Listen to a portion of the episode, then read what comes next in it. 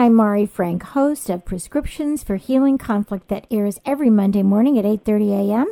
right here on KUCI 88.9 FM in Irvine and KUCI.org on the net.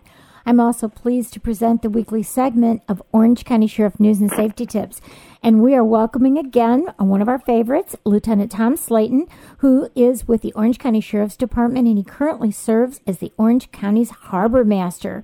In this assignment, he manages the Marine Operations Bureau, which provides marine law enforcement, firefighting, and rescue for the Orange County's three harbors and its long um, um, coastline of 43 miles. And he's been with the Sheriff's Department for 25 years. Thanks so much for joining us again, Tom. Thank you for having me.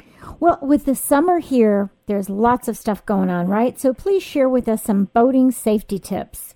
Sure. Um, uh, first of all, if you've had your boat um, uh, out of service or in storage uh, over the wintertime, the most important thing is that you have that thoroughly checked um, by an expert. If you happen to be an expert, that's fine. But if you're not, I really recommend you have somebody go over it because over the holiday weekend, we responded to numerous calls for service of people who found themselves uh, taken on water, out of gas, engine trouble, um, a variety of things, and, and all things that, that could have been prevented um, if they had um, done the uh, the safety check prior to, to dropping that boat in the water. Also, it, it's very important that you have the uh, required safety gear. So, so do a, a, a visual uh, inventory of your uh, uh, personal flotation devices.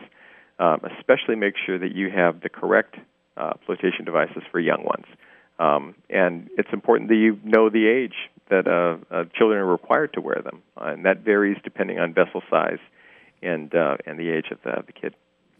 Right. So we want to protect our kids, and a lot of people just rent boats out there, so they got to be careful too. Just even if they don't own a boat, they really need to know how to protect themselves and, and find out before they leave the leave the harbor what they need to do to protect themselves. Right. Absolutely. Yeah. And and and become comfortable with using a marine radio. Uh, you may not have cell phone service; it may drop in the water. Um, who knows what could happen? But the marine radio uh, we monitor 24/7, as does the Coast Guard. So it's uh, it's important to, to be comfortable using it. Channel 16, right? Yes, Channel 16 for hailing. Okay, thank you so much, and we will have you back again soon. Have a great day. Bye bye.